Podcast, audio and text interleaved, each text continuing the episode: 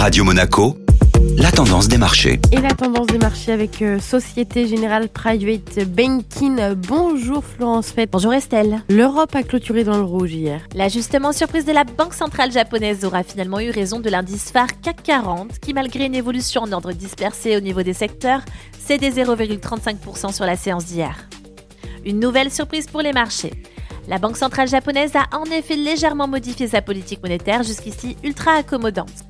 L'institution monétaire a annoncé qu'elle tolérerait désormais une fluctuation des rendements des obligations publiques japonaises entre moins 0,5% et plus 0,5% afin d'améliorer le fonctionnement du marché alors qu'elle fixait jusque-là un plafond de 0,25%. Du côté des valeurs, le CAC 40 a été pénalisé par Kering en recul de 3,8% sur la séance, ainsi que par les actions Engie et Renault qui perdaient chacune plus de 3%. L'indice a toutefois été soutenu par le dynamisme des valeurs bancaires, à l'image de Société Générale qui clôturait en hausse de 2,3%, BNP Paribas à plus 1,2% et Crédit Agricole à l'équilibre. Bonne journée à tous Société Générale Private Banking Monaco vous a présenté la tendance des marchés.